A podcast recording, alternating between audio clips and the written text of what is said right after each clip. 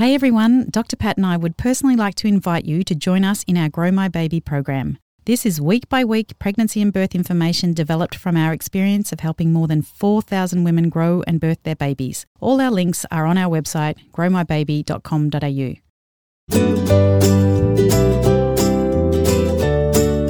If you're trying to get pregnant or you are pregnant and you feel a little bit overwhelmed by all you need to know, then this is the right podcast for you. Welcome to the show. I'm Brigid Maloney. And I'm obstetrician Dr. Patrick Maloney, and this is The Kick, your expert led podcast that delivers the essentials of growing a baby. Make sure you head to our website, growmybaby.com.au, to get some awesome free tools like our pregnancy knowledge checker to help you feel like you got this. Well, welcome everyone. This is episode 42, and we've called this How Long to Wait Between Babies and Why. Hi, Pat. Good morning, everyone. We're back here in the studio recording some more episodes. It feels good. It does feel good, doesn't it? Yeah. And this has been asked lots of times on our DMs. So Yeah. I love it. Like people are so great at spending the time to write us a DM, and I'm going to actually read one. Nice. So I'm going to say this is from Daisy. It's not really, but I like Daisy. Okay, so hi, Brigid and Dr. Pat. I just wanted to thank you so much for your amazing podcast. I had an elective induction back in March, and I think I listened to your podcast on inductions about 10 times before my actual induction date. Oh, good on you, Daisy. It was so informative and made me feel so comfortable and confident going into it. My induction was about 10 hours long, start to finish, and my beautiful baby girl was perfect. Thank you so much again for helping this first time mum, and I can't wait to continue to learn more before we plan our second baby. Oh, yeah. There we go. And I thought that that was a good one to read out because this is kind of all about That second and, baby. second and subsequent babies. Yep. You know, in an ideal world, we'd all like to be planned about when our babies come, but Doesn't always no. work that way. No. And Yeah. actually, there's about more than half of pregnancies in Australia are unplanned. Yeah. Seems high, doesn't it? Yeah, it does. I read that somewhere recently in the context of the debate about whether whether you should have to identify obstetrics as something you want on your private health insurance. oh, yeah. Because we as obstetricians think that it's just it's part of healthcare Yes. and getting pregnant's part of healthcare. So you shouldn't have to have special cover for obstetrics. Yeah. Mostly because half pregnancies are unplanned. Unplanned. I read that too. That was in relation to there are some health conditions that you can don't have to wait for the waiting period. yeah, Like- yeah. Yeah, yeah. There are a few like some of the funds will say that they'll waive a waiting period on psychiatry Yeah. Because you couldn't have predicted that No, you were going right. to get a psychiatric problem. Well, and we would argue obstetrics is just the same. Yeah. Most of the time, you couldn't have predicted that you were going to become pregnant. Yeah. And the waiting time system is inherently unfair. I couldn't actually find out whether that unplanned bit was your first because I would imagine a lot of people are a little bit more planned for their second and subsequent. Yeah, maybe. Maybe, Maybe. their maybe their life circumstances are different, but Yeah. not everyone. It's just not possible. Like we were in a bit of a hurry. That's right. Why were we in a hurry, Pat? we were trying to fit another baby in before we got too old. So that's part of it, isn't it? Mm. Yeah, so we had our third when I was 39. And then six months later, I was pregnant with our fourth. and nobody, like, we thought we'd start trying because it might have taken, you know, a year or something for a 39, 40 year old to get pregnant. But here we are. Um, and we're going to talk about sort of having that, that time gap. But you don't get a choice. Sometimes when you, when you're aging, It is what it is. it is what it is. Um, but I did want to talk about probably the most planned person I've ever come across, and that's my sister. So, Maureen, she is a school teacher, and so is her husband. And they've got four children, all grown up. In fact, we've got one with us at the moment staying in this COVID lockdown. It's just delightful. Yeah. Four delightful kids. But um, super planned. She had all of them in the school holidays. That is fantastic. isn't it? Oh dear. But you know, this whole idea about when to have your next baby, we're going to be talking about the physical part of that, the medical part of that, but it's it's big. Yeah, it's, it's, bigger a- it's big, and it depends on things like financial considerations, the woman's plan to come in and out of the workforce, Yeah. or whether she wants to go out of the workforce once and come back in once when the uh, family's finished. The couple's age, mostly the woman's age, Yeah. and overall desired family size. Yeah, and we just, you know, you don't know how you're going to cope mentally too. From having one your first, who knows? You know, you may not be mentally able to cope with another baby within a certain frame. Yeah, absolutely. Yeah. So uh, between my first and second, it was about that. Like it was, I couldn't even start to think about having a baby until about that time. Yeah. So two and a half years between um, the first and second, and and that to me at that time was about right. Yeah. And it's nice to start with a plan, but you might need to experience having one before you can really know whether you want Yes, exactly. more. And, you know, it's, it's so complicated. I often, you know, in a infertility or subfertility type consultation, I'll say to people, how many babies do you want? Hmm. And the couple sort of look at each other and they'll invariably say, we'd be grateful for one. Yeah. And I said, no, no, that, that's not the question. Forget your fertility issue. Yeah. How many babies do you want in your secret heart? You know, what's your vision? Your desire. Yeah. Yeah. And then, of course, we work to try and get that vision number. Yeah. But if someone's 22 and wants two babies, well, we've got a much smaller problem than someone who's 38 and wants four. Yes. Yeah. Yeah. Exactly. You know, you'd have to be pretty planned for that. And and they're tough decisions. Do you ever get that situation where you ask that couple and uh, A different answer. Oh, yeah. All the time. Oh, really? Yeah. Uh, I could imagine. Mine, when I met you, was zero more babies, wasn't it? Mm. Well, well, but yours, yeah, yeah, yours. So the yeah, so sometimes the perhaps the woman might be more likely to cough up her dream number, Yes. and the bloke might say, "Well, have one, see how we go." Yeah, have one, see how we go.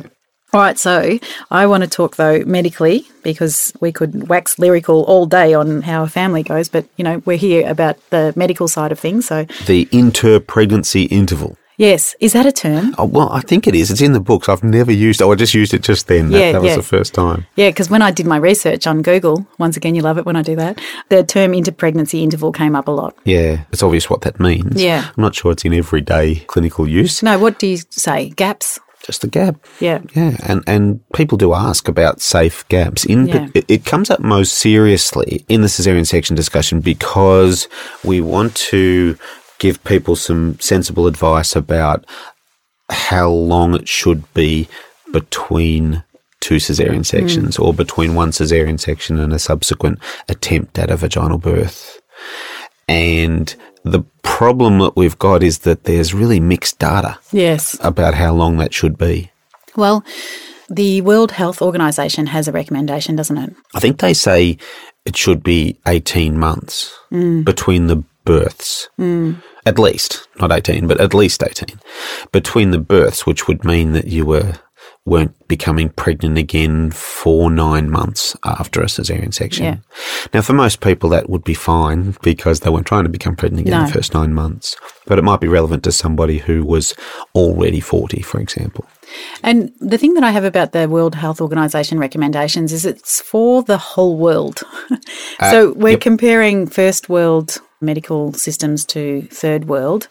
And I could imagine they're making that also for a third world condition. So, yeah. So there's a lot of their recommendations are for following in developing countries with uh, low levels of healthcare, less money per person spent, and so forth. So we have to factor that into to recommendations made by overarching bodies like that.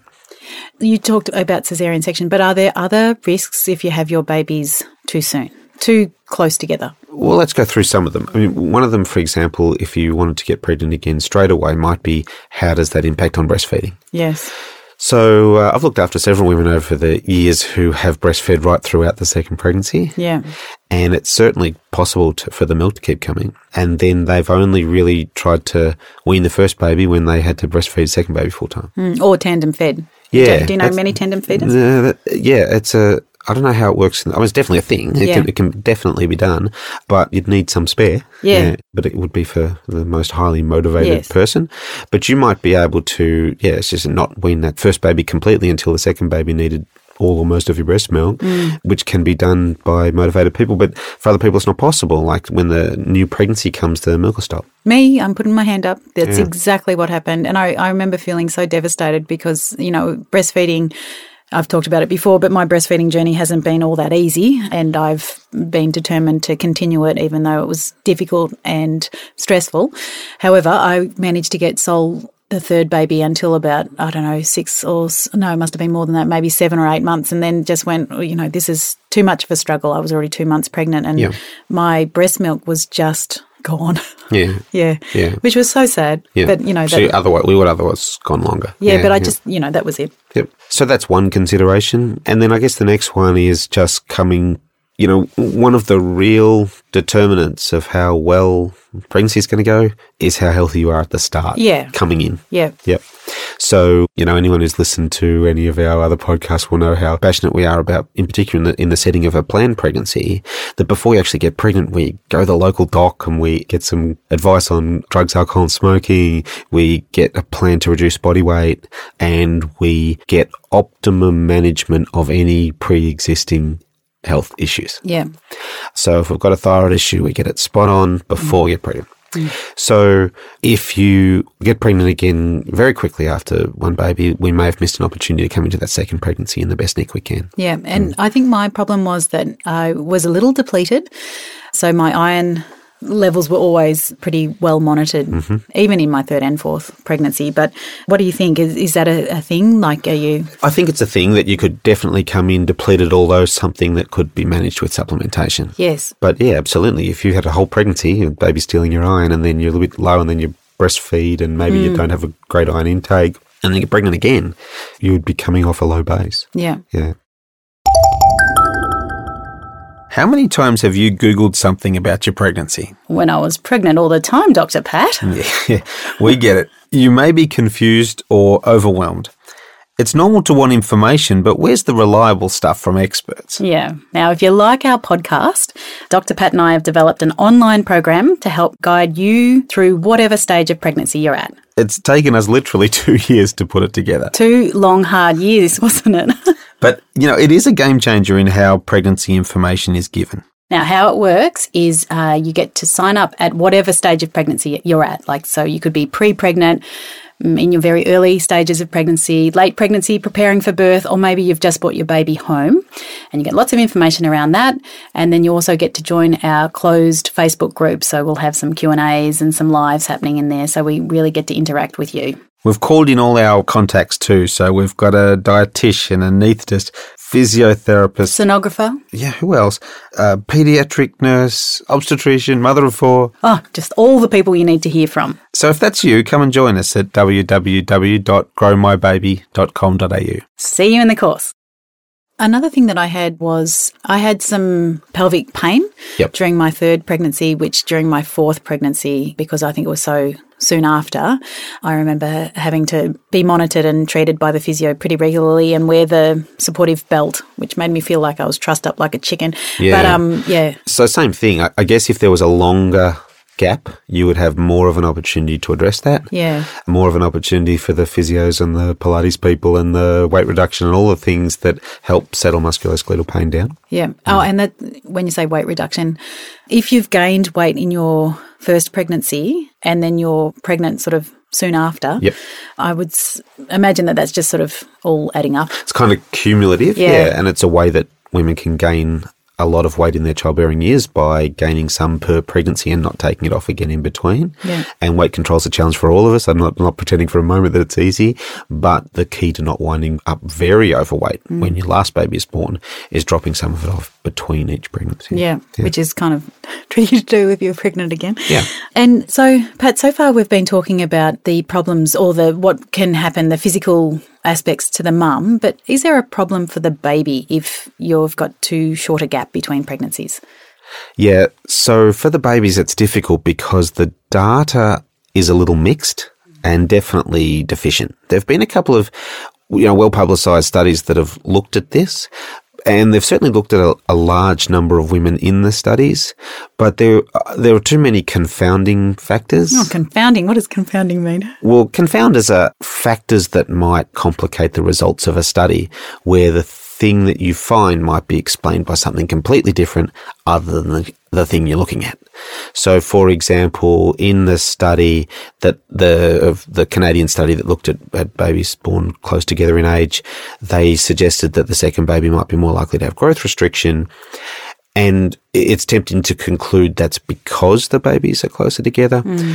But further analysis might show that those women who had their babies closer together, there might have been a higher rate of smokers, Yeah, right. for example. Yeah. And the smoking would more than more than adequately explain the growth restriction, mm. and it would be a potential statistical mistake to assume that it was just because the babies were born closer together. Yeah, because there's there's others that show that there's really no link. Exactly. Yeah. Yeah. Yeah. The first thing, if you if you do a really good study and think you found a link between thing A and outcome B, it has to be repeatable. Yeah. Yeah. So someone else has to be able to do the same thing and find the same result.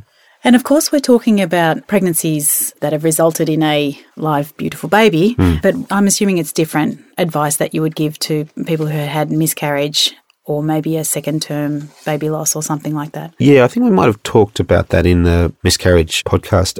That's very much a matter of being emotionally ready. Yes. Let's talk about first trimester miscarriage for a moment. It's, it's pretty fast. Hmm. People are resilient. And if mm-hmm. they've got it in their heart to have a baby, it's amazing how quickly they will return their efforts to that. Yeah. Yeah. So I catch, you know, if any of my patients have a first trimester miscarriage, I see them in two weeks to mm. make sure that they're part of the majority of women who will soldier on from that incredibly well mm. and not the smaller group who need immediate psychological or psychiatric mm. support. And when I see those couples at two weeks after a miscarriage, it's amazing how often they tell me that it still hurts, mm. but it hurts less than it did a week ago. Mm. And they're ready to turn their attention to trying again. Yeah. So that's uh, that's a totally different sort of example. And of course, if there's been baby loss at any time, it's sort of the mental, again, the mental readiness Yes. for that couple. Yeah, tha- and that's a more complex issue. But if we're talking about a, a baby born at term, when do we have the, the next one? Mm. Yeah. And honestly, I encourage people not to worry a huge amount looking for data on that. Even if you look at some of the data that's been gathered on what's the perfect age gap between your kids for their um, Developmental. social yeah. development and so forth. I think even that has to be taken with a grain of salt a lot Yeah. of the time. Like our youngest two are very close in age. They're terrific friends. Yeah. They are each other's primary playmate. Yeah. And you know, it would be different and perhaps not as good if they were further apart. And it is uh, beyond the scope of our podcast in general, but it, it does come down to parenting, doesn't it? The kids take your lead. Yeah. Yeah, that's for future us when we, we do like the parenting podcast. No, thank you. no, thank you. Go to Maggie Dent. She is excellent about all these things. All right, so we've talked about when the gap is too short, but what about if the gap is long, like, you know, like me, in between our second and our third? The Yep. gap's six years. Was, you know, am I like it's, is it like I'm birthing my first? Yeah, it's, a, it's an interesting question. There's a feeling in obstetrics that it's a risk factor if it's been a long time since your previous baby. And I guess the typical situation is the couple who thought they were done and then five or six years later they go, no, we'll have one more. Or more commonly, uh, new relationship. So we will, for example, in the in the labour ward of the public unit in the morning handover, if someone's labouring away and we, we're handing over from the night team to the day team, we'll say, "This is uh, Mrs. Jones having her third baby, but it's been seven years since the last baby." Why is that relevant? Because she might behave a bit more like somebody having their first baby if there's been a long gap, and that's potentially something that we might just want to know about to monitor how that labour's going over the rest of the day. I actually think the gap itself is not so relevant. It's more just that if it's been six years since someone last had a baby, then by definition they're six years older. Yes. Yeah. And it's probably more relevant that she's just, it's not so much the gap, it's just she's older than she was. Yeah. So some of the things that we know where age comes into it are more likely to be relevant to the post gap pregnancy than the pre gap pregnancy. Yeah. Yeah. Yeah. Good. All right. Well, I don't know. We have we given any answers? Like we've No, there given- aren't any answers. No, there aren't No. any answers. No. No, so this is one of those situations where I really do say to people, don't worry too much about Yeah. that. Have that next baby when you're ready. When you're ready, when you when your family's ready, when you've discussed it, when you're you you feel like your body's ready, you're mentally ready. Yep. Uh, it's one of the reasons why, as obstetricians, if all things are equal and uh, works out financially and all those sort of things, we like couples to have their babies with enough time to have the family size that they want to have. Yeah. And it's another reason to make a sensible contraceptive choice. Yes. Yeah. So that, for example, if you've got another baby planned in 12 months, then that may well alter your contraceptive choice compared to if you've got another baby planned in three years. Mm. And actually, we've done a few podcasts now, haven't we? So there's a contraceptive podcast that we would recommend you go back to listen to. And I'm not sure what number that was. Oh, there we go. Number 12. What contraception can you take to help protect your fertility? But we've also gone into what contraception to take between your babies. Sure. Yeah, because, you know, you're trying to protect your fertility as well if that's what you're choosing to do. And I think another point that we made in this is, you know, your baseline, making sure that you're healthy, really sort of looking at starting that next pregnancy in the best nick. We talk about that a fair bit. The Yep. best nick as you That you possibly can. can. yeah. So if that is it, you're worried about, you know, your vitamin reserves or how how you went after the first pregnancy is to go back to your GP and have those baseline tests, see what your iron stores are like and your thyroid function and and then bat on. Yeah, exactly. For everyone who's not Australian, bat on. Oh no, you that Carry on. The carry on, yes, yeah. All right, everyone. Well, uh, thanks for listening. And if you feel like it, why don't you hop onto our iTunes podcast and give us a five star rating? That would be great, wouldn't it, Pat? It would. And maybe a uh, DM or a podcast rating, and so we can read it and know what it is that you're liking about the podcast and what you want to hear more of. We love hearing from everyone. Thanks for listening. Bye now.